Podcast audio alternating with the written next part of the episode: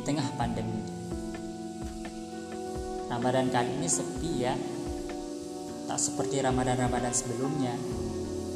Gak bisa buka bersama, gak boleh terawih di masjid, gak bisa juga sahur bareng keluarga, bahkan gak bisa mudik dan lebaran bareng orang-orang yang dicinta.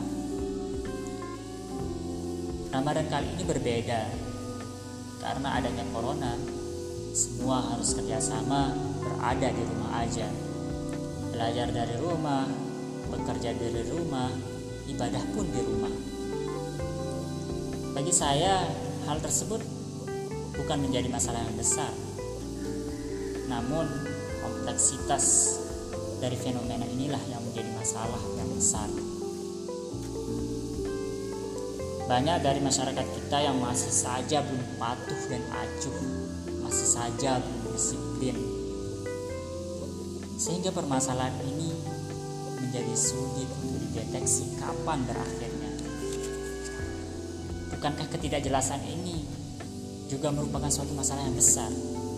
Atau malah ini masalah terbesarnya? Hal ini balik lagi ke kita.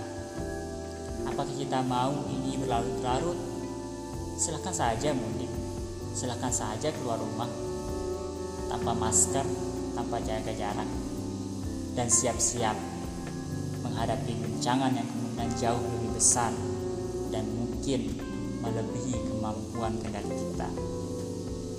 Namun, jika kita mau ini segera berakhir, coba untuk lebih melihat ke depan. Sabarlah sebentar.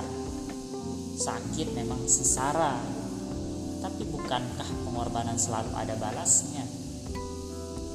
Sekali lagi terserah kita. Kita yang memilih dan setiap pilihan ada konsekuensinya. Kita sebagai manusia bisa memilih suatu tindakan, tapi sayangnya tidak dapat memilih konsekuensinya. Bandung, 3 Mei 2020